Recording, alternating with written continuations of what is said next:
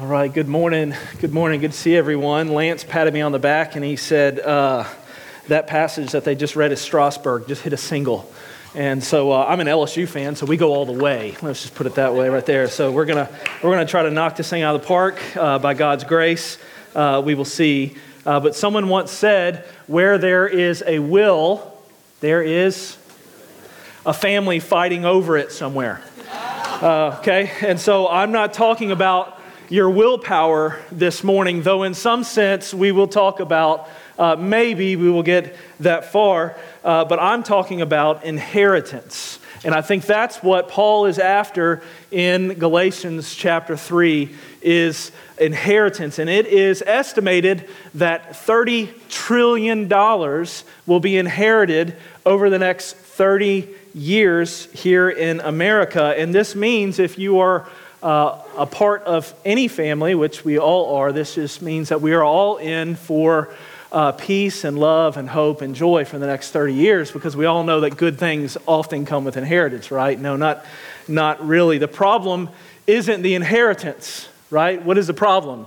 The problem is often the people who receive the inheritance. The problem is often the agendas behind the people who are receiving the inheritance and the competing agendas that people and families often have. And when you come to the book of Galatians, it's a lot it's a lot like peeking into a funeral home. Okay, you're, you're there and in the service, all the family has come together, the aunts and uncles, they haven't really maybe talked, or cousins, nephews, uh, brothers, sisters, they haven't really talked, but they come together and there's a sense of unity and there's a sense of, hey, we're together on this. But on the surface, everything seems fine, kind of on the surface as you walk into the church in Galatia. People are hugging and talking about unity and eating together. And, uh, but when it's time to make decisions, when it's time to make decisions, everyone prefaces their statement with, well, it's what he would have wanted. And so you got Uncle Ted saying we should play Guns N' Roses, right? And you got uh, Grandma, uh, whatever, saying we should do George Beverly Shea, you know? And then you've got just trying to figure out how does all this happen? And then you're just thinking, oh my goodness, I hope there's a will because trying to lead this funeral here is just a absolute mess because everyone has opinions of what he would have wanted, right? And you just hope that the deceased had left a will with everything spelled out in black and white. And uh, maybe none of you have ever had to face those kinds of things, and praise God if you haven't. When you look at Galatians chapter 3, verse 18, what you see is this language of inheritance. Look in Galatians 3:18 with me. For if the inheritance comes by the law. Okay, so there it is. There's the language, inheritance. But before that, do you see the very first word in chapter 3, verse 18? What is it? For. That means what he's saying right now is the basis of everything else that has come before in chapter 3. Everything thus far is based on what he's saying right here. For if the inheritance comes by the law, it no longer comes by promise. But God gave it to Abraham by promise. This is picked up from verse 14. If you just kind of lift your eyes a few verses earlier in verse 14, Galatians 3:14, so that in Christ Jesus the blessing of Abraham might come to the Gentiles so that we might receive. So what is this inheritance? It's the, the idea of that there's a blessing of Abraham that's going to come and people are going to receive it. Okay, so you've got uh, inheritance language peppered all throughout this little section here of Scripture. And of course, Paul is going to end chapter 3 with chapter 3, verse 29. And he says, If you are Christ, then you are Abraham's what? Offspring, heirs, according to promise. So there's inheritance language again. Now, we're going to start in verse 15 today, and we're going to try to make our way through verse 22. But this whole context is shaped by this idea of an inheritance and receiving something of value. So, what it means is we're on the level of family here. This is family language. And the reason why we know this is because look in verse 15. Paul says, To give a human example, brothers. That's not a throwaway word. This sentence would make perfect sense if it was to give a human example and then let me give you an example. But what's he doing? He's appealing to them on the basis of family here. So, everything he is saying here, he wants to emphasize this idea of family and inheritance. So, here's the question What exactly is this inheritance? If all of this is about inheritance, what exactly is this inheritance? Look back in verse 14, chapter 3, verse 14, and let's just let the Bible give us the answers to our questions. So that in Christ Jesus, what is it that comes to the Gentiles? The blessing of Abraham. Okay, well, that's very clear. Thank you, Stephen. Okay, so that in Christ Jesus, the blessing of Abraham might come to the Gentiles.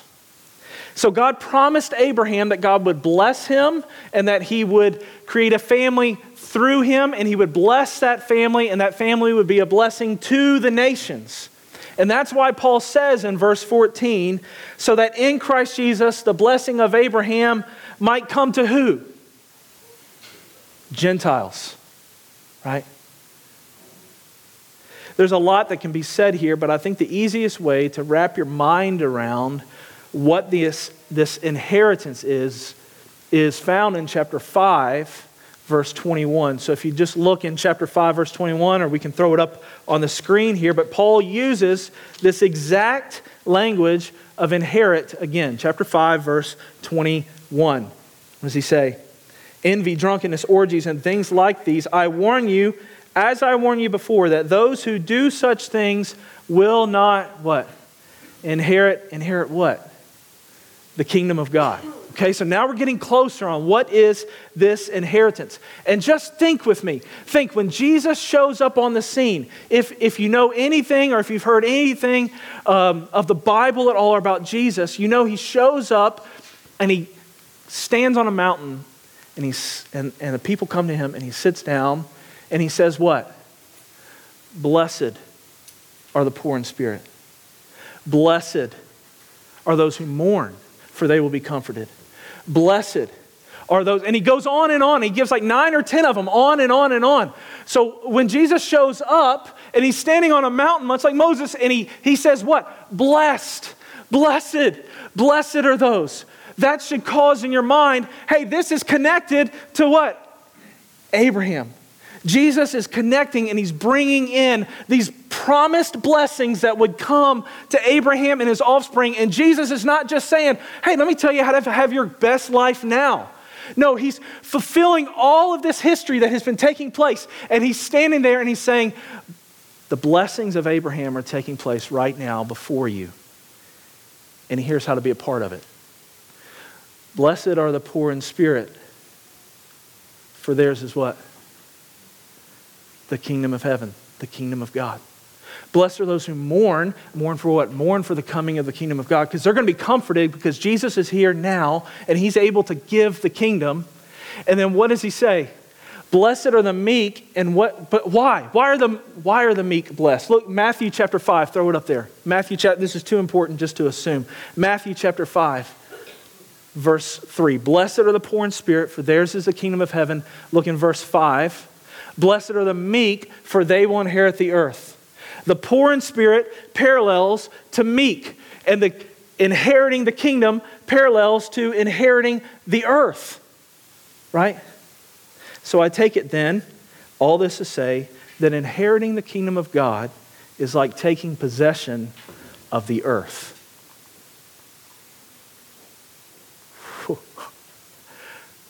That's a big deal. That's a lot more than inheriting and owning the little 6,000 square foot lot you've got in Pecan Grove. That's more than $30 trillion over 30 years. This is inheriting the land. It's like a new exodus where you're brought out of slavery and you're brought to a land. And this is how Paul begins, does he not? Think about, think about the context of Galatians. Think about how Paul began when we went, how long have we been in Galatians? I don't know, several weeks. What does he say in Galatians 1, verse 3 and 4? Flip back and you'll see this. This is all that Paul has been saying this entire time. Galatians chapter 1, verse 3 and 4. All right, we'll start in 2. Grace to you and peace from God our Father and the Lord Jesus Christ, who gave themselves for our sins to what? Deliver us. Right? He's bringing us out of slavery and into a promised land. He's delivering us from this present evil age. And how is Paul going to end Galatians? Look at what he says in Galatians chapter 6. Galatians chapter 6, Paul says, For neither circumcision counts for anything, nor uncircumcision, but what counts? New creation. This is nothing new. This is what Paul has been talking about to this church this whole time. The whole time, Holt missed out fire here. The whole time. This is, this is what Paul has been getting after is our inheritance is nothing less than inheriting the earth. And it, and it comes through Jesus of Nazareth. So let me kind of maybe put this a little more handles on here. Here's the inheritance. Think about last week. Cursed is anyone who's hung on a tree. What is the inheritance? Blessing, not curse. Life and righteousness. Knowing God, and what Paul's going to say later on, not just that you know God, but that you've come to be known by God. That you would be, that you would know and that you would be known in this kingdom. The kingdom of God is like finally coming home to the way things all ought to be right. And you're going to experience that come Thanksgiving when Uncle Ted starts talking about his favorite political thing, and you're like, this is not the way that family ought to be sitting around a table debating politics and ethnicity and policies, right? We should be enjoying one another, knowing each other, and being known. And Paul says, this is what the kingdom of God is like. It's being inheriting into that. D- d- isn't that what you want? Isn't that what you? Oh, no, I'll take circumcision. Oh, okay. Well, no, thank you. right? If you can understand this idea of inheritance in terms of inheriting the earth or remaining in the land, then here's why you can understand these people who are in Galatia causing these problems in this church. These people in Galatia are coming and saying, Yes, the Messiah has come. He's Jesus of Nazareth. That's well and good. That's fine. You can have Jesus. But you also really need to remember that you need to keep the Sabbath. Everything that marks us out as ethnic Israel, everything that marks us out as Jews, you need to keep those things the Sabbath, circumcision. So have Jesus, but add all these other things as well. And that's what it means to, that's how you'll really inherit the earth and, and, and. And the reason why they say this is because last time that Israel was not in the land, they were exiled. And where were they exiled to? Babylon. And why were they exiled to Babylon? Because they disobeyed God and they followed after idols. They broke his law. And so, for these people to come in and hear Paul say, the inheritance doesn't come through the law, they're thinking, no, Babylon was really bad. We don't want to go back to Babylon. Let's just take Jesus and keep this law here. And Paul's saying, no, no, no, no. We're throwing all our chips on Jesus. All of it. Make no mistake. The law was not made to make you right with God, the law was made to point you to Jesus, to whom you put all of your chips and hopes in. Because that exile was bad, man. Read the book of Lamentations, it's bad. So I can understand, in some sense, why these people would come and say, hey, we need to add these things. But Paul is saying, no, you, if, if you do that, you don't truly understand what the Old Testament has really been all about this entire time. So, Paul, then, let's ask the question how does this inheritance come? And you can see these two competing viewpoints in verse 18. Look again in Galatians chapter 3, verse 18. And you can just kind of imply what's going on here. For the inheritance comes For if the inheritance, Paul says, if the inheritance comes by the law, it no longer comes by promise. But God gave it to Abraham by a promise. So you've got on one side, one, one group of people are saying, hey, it comes by the law, and Paul's saying, no, it comes by promise. So by the time that Israel is released from Babylon after exile, they say we're never going back to exile, and here's how we're going to make sure that we inherit the land. Here's how we make sure that we're going to stay in our little Palestinian section here and we're not going to be exiled out to Babylon. Here's how we're going to make sure that we stay in the land. We're going to follow the laws of Moses, but in order to make sure we don't break the laws of Moses, we're going to build a fence around that law of Moses to make sure that before you could ever break the law of Moses, you have to break other laws first. And next thing you know, they've got 611 some odd laws. And they've got all these crazy laws and laws and laws. And it's like, hey man, are, are we here to know God or are we just trying not to go to hell?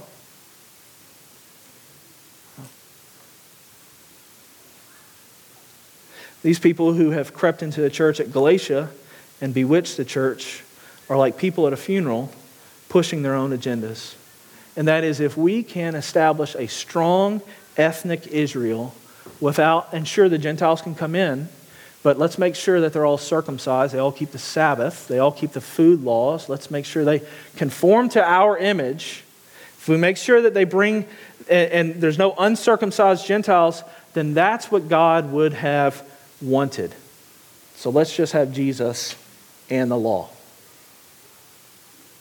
And to prove their point, what they do is they then say to Paul, they bring out the reason why they ended up in exile to begin with the law of Moses. And I can imagine Paul pipes up and he says this Brothers, God has not left us to debate as far as what he would have wanted. He has made it very clear, he has written it in black and white, so to speak. He's actually spelled out how the inheritance comes. It's quite clear. And Paul is going to start with, not with scripture, we were joking earlier he's been throwing all these theological things, and he's like, okay, well, let me now reason with you just as a human being. Just use a human example. And look in verse 15. Look what he says. To give a human example, brothers, even with a man made covenant, no one annuls it or adds to it once it has been ratified. Now, this is the hard part in our culture. You and I hear covenant and we think contract. We think I'll sign up for my cell phone, but if I'm not happy, I'll get out of it. I'll buy a house, and if I'm not happy with it, I'll amend it.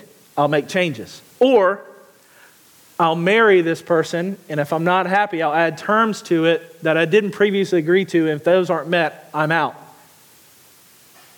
Maybe that's why relationships are so watered down here because we look for loopholes. But Paul is not talking about a covenant with loopholes. In the ancient Near Eastern society, Paul's words made much more sense. Let me read to you. This is a text from a, a, a covenant that was made. This is not from the Bible. This is just using a, a, a man made example here from their day and time of a covenant. This is from northern Syria, and it says, This is the head, this is not the head of a lamb, it's the head of Matalu. If Matalu sins against this treaty, so may, just as the head of this spring lamb is torn off, the head of Matalu be torn off and his son. So you got a guy here, he's holding the head of a lamb, right here. And he's saying, This is the head of Matalu. If you break this covenant, this is going to happen to your head and your son. Oh, okay. Well, that's not going to show up on any news media here. Right? That is a serious covenant. You don't break that type of covenant. But yet, this is the type of covenant that God made with Abraham in Genesis 15. Do you know the story? Do you know the story in Genesis 15? Abraham has, has a deep sleep, and uh, it, there, there are carcasses torn um, between uh, Abraham and God, and the carcasses are on the ground and God walks between those carcasses. Only God, not Abraham. And the meaning is Abraham, I'm promising to bless you, and I'm promising this inheritance, and I'm promising all these things. And if I don't give them to you, me, God Himself, may I be torn apart like these carcasses. Hmm. We don't have a category for that type of commitment. We live in a culture of FOMO, right? Uh, I'm going to commit to you, but all of a sudden, you know, my kid's got a 99 degree temp, and I hope you don't check Facebook because I'm going to go out to eat somewhere else, right? I mean, like, that's that we, we just we don't understand what this is but the bible talks so much differently about relationships and commitment than our consumeristic culture ever even dreams of and paul says you know what if an everyday example isn't enough let me just try to borrow here from general revelation, from culture. If that's not enough for you, then let's just think about the way in which God has worked in history.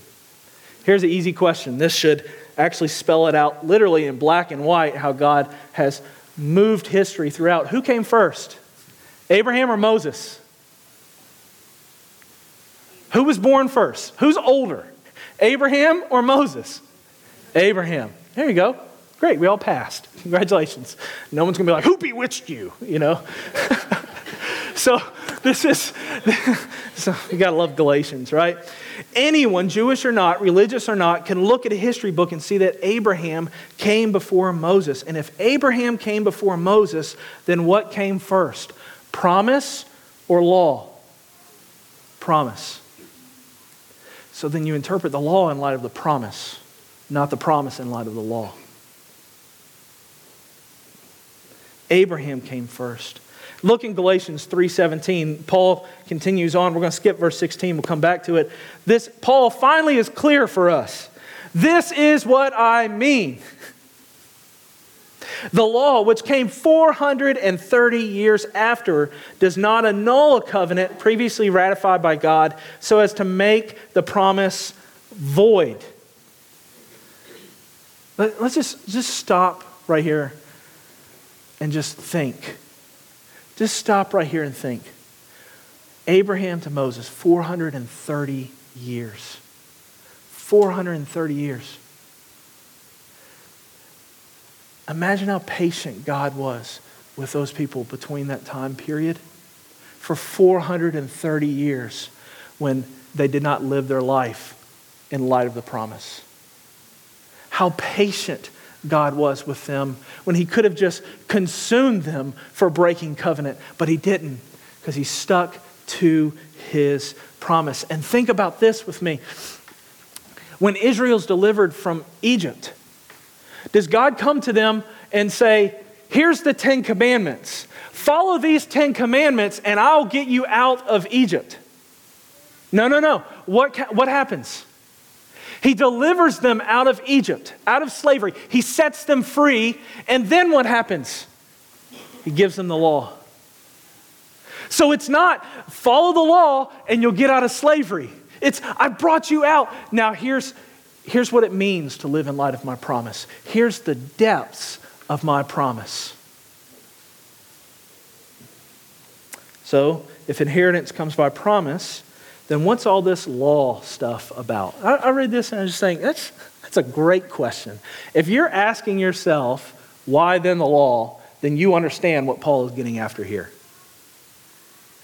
What, what's up with all, all these years of sacrifices and regulations on what to eat and how to wear your clothes and uh, how to be clean and what's up with all these? Why then the law?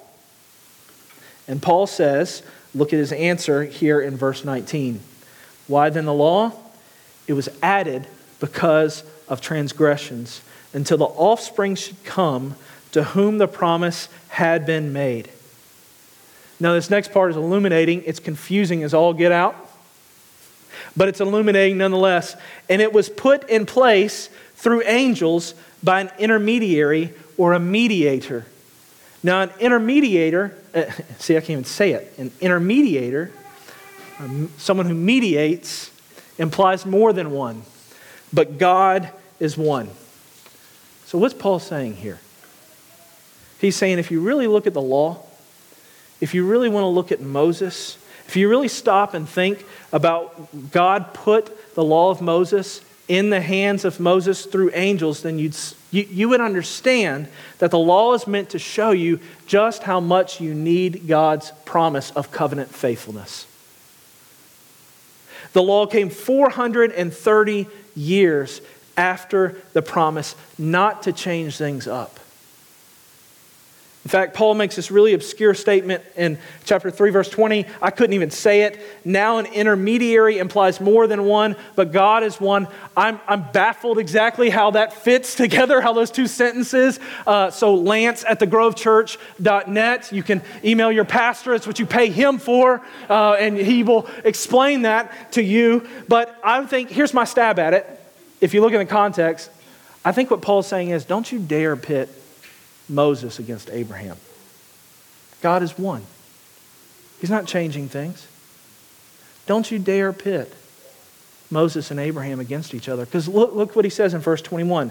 Is the law then contrary to the promises of God? Certainly not. So I think what Paul means in verse 20 is don't pit. The problem is not between Moses and Abraham. You know what the problem is? You.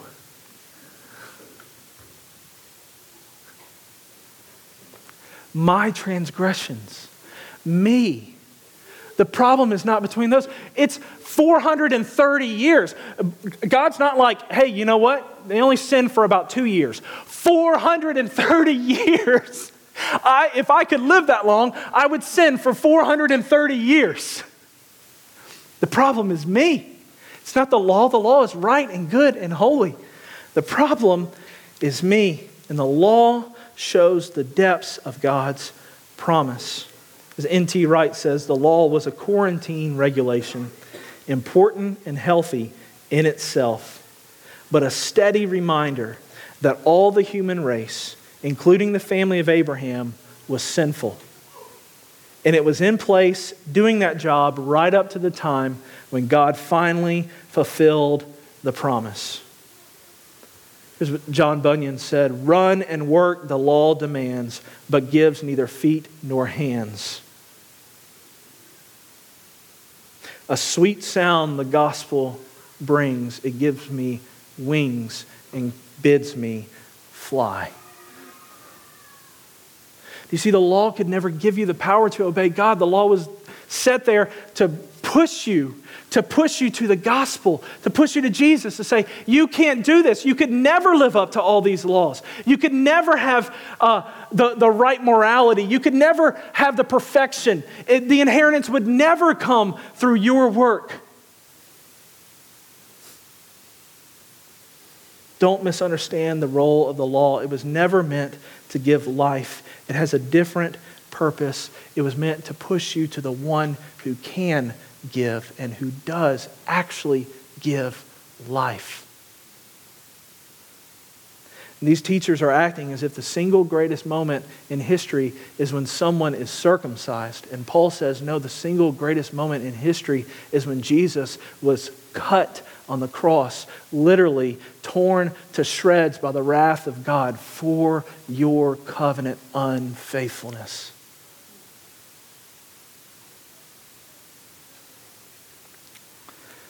You see, both the law and the promise, God is one. Both the law and the promise are about faith. You're going to trust yourself or you're going to trust the one to whom the law points.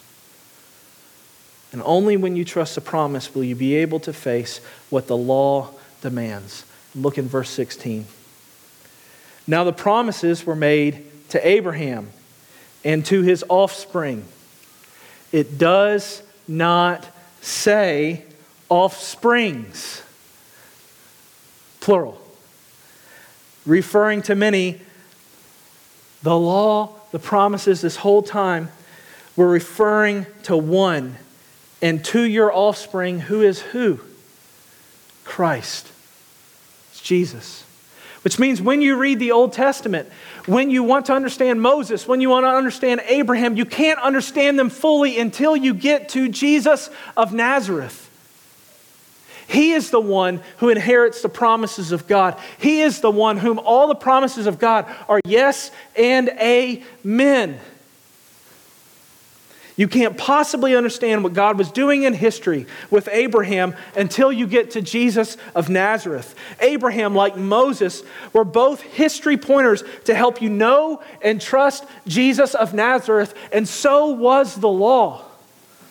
And if you get Jesus, you don't need anything else. Why? Because he is the offspring. The offspring. Not one of many. He is the offspring. All that had been promised by God. He is the one. And right now, there are four billion people on this earth who follow what we would call an Abrahamic religion. You know what those three religions are? Judaism, Christianity, and Islam. All three point to Abraham as a father of the religion. All three of them. Okay? Judaism, Christianity, and Islam all are considered Abrahamic religions, and they all see Abraham as foundational to their religion. Judaism and Islam see Jesus as a prophet, but not as the promised one. And the problem with that is that Jesus himself said he didn't come to abolish the law, but to what? Fulfill it. And if you're a prophet and you say that, your job as a prophet is to preach the law, not to fulfill it. And if you say that, you're a false prophet. Unless you really are the promised one to come that the law has been talking about, that the promises of Abraham have been talking about.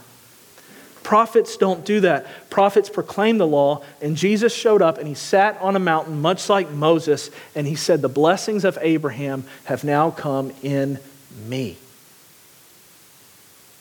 And if you identify with me, then in meekness and in poor in spirit, then you inherit the kingdom of God.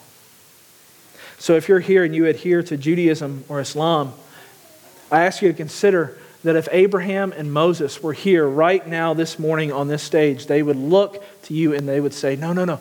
Righteousness comes not through the law, but through Jesus of Nazareth. And I ask you, if you are here or maybe you have friends who adhere to Islam, I would ask you to consider that long ago, Many times and in many ways, God spoke to our fathers by the prophets. But in these last days, He has spoken to us by His Son, who is the heir of all things, through whom He also created the world. This is Jesus. There's no need to look for another Muhammad to come after Jesus. He is the one to whom the inheritance comes. The promise was to a singular seed, and in that is where you enjoy the blessings. And this Jesus of Nazareth is that seed. And what goes even further back, if you know the story of the Bible, the promise to Abraham is about one seed. Why? Because there was a promise when everything went bad. Everything went bad in, in creation. And, and we broke the law of God. God comes and he banishes us. He kicks us out of the garden, right? Exile. But what does he say? I promise to bring what through the woman? A what? A seed. And that seed will crush the head of the serpent. And my friends, if you are here today, Jesus is that promised seed, not only through Abraham, but the promised seed that God made since we all made a debacle of the world. He has crushed the head of the serpent on the cross. Because neither circumcision nor uncircumcision counts for anything but what? New creation. What this also means is that there are no second class citizens in the kingdom of God. The church of Jesus is meant to reflect that reality that there is no room for establishing and saying one ethnic group is better than another. And we might not actually say that, but we might act that way in the way we relate to one another. And Jesus is not Lord over a church that draws lines between ethnic and social divides, tribal, geographic lines. We are, we are glad and grateful for military service here, but Christianity does not equal America. The promise, what they have been, the promise of Abraham has been waiting for, is that there would be a multi ethnic nation flowing into Israel. And who is that true Israel? It's Jesus. The nations have come, the inheritance has come, the uh, promise of Abraham has come to the Gentiles because uh, are we not all here gathered around Jesus? The gospel is about the one, not the many. And we base our identity not on power, but on love. For I am crucified with Christ, and it is no longer I who live, but Christ who lives within me. And the life which I now live, I live by faith in the Son of God who loved me you see, the kingdom of God doesn't come through power grabs. And so often, what we want to do is we want to say, okay, yes, we get Jesus, but now we need to make sure we establish ourselves with political power and make sure that we are at the top of the totem pole. And Jesus says, no, no, no, no, no. It's not how the kingdom comes. You know who it comes through? It doesn't come in, in, in, evangelical circles like ours. We might say our job is to bring the kingdom. No, your job is not to bring the kingdom. Your job is to receive the kingdom. Jesus brings the kingdom.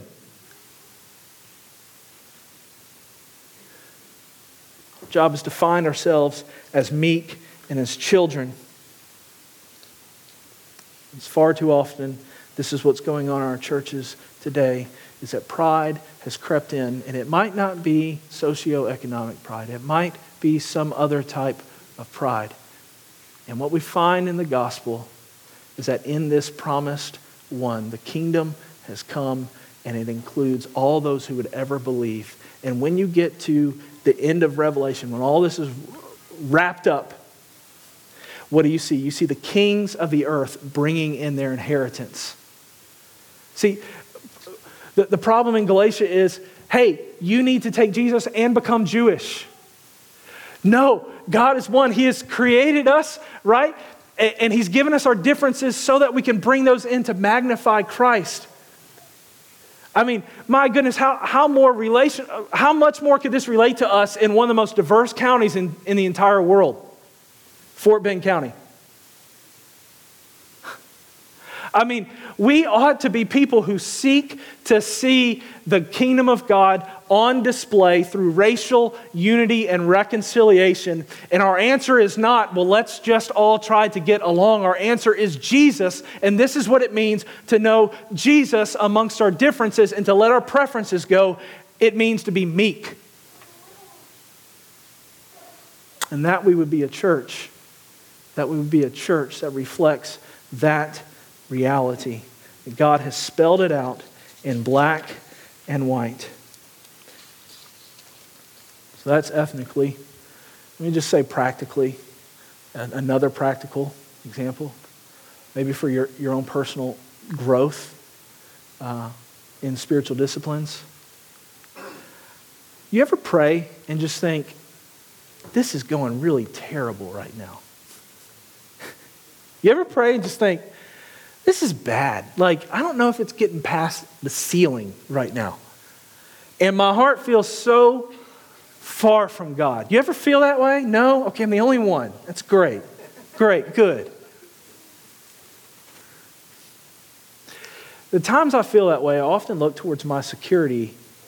I find my security as the one who has performed well enough so that God would hear me. But what this means is if you are united to Christ by faith, there is nothing more secure.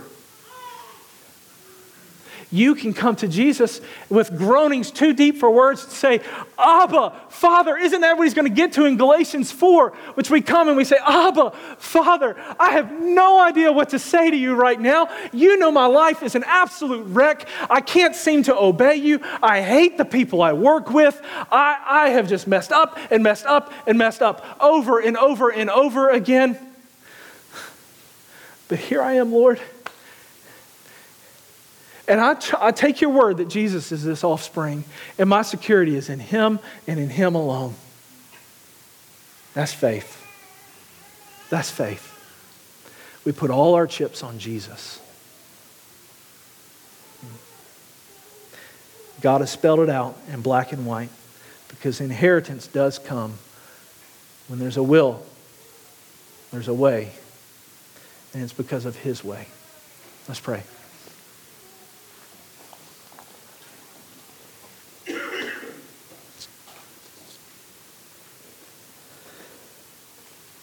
Father, I'm so grateful for this truth right now. Um,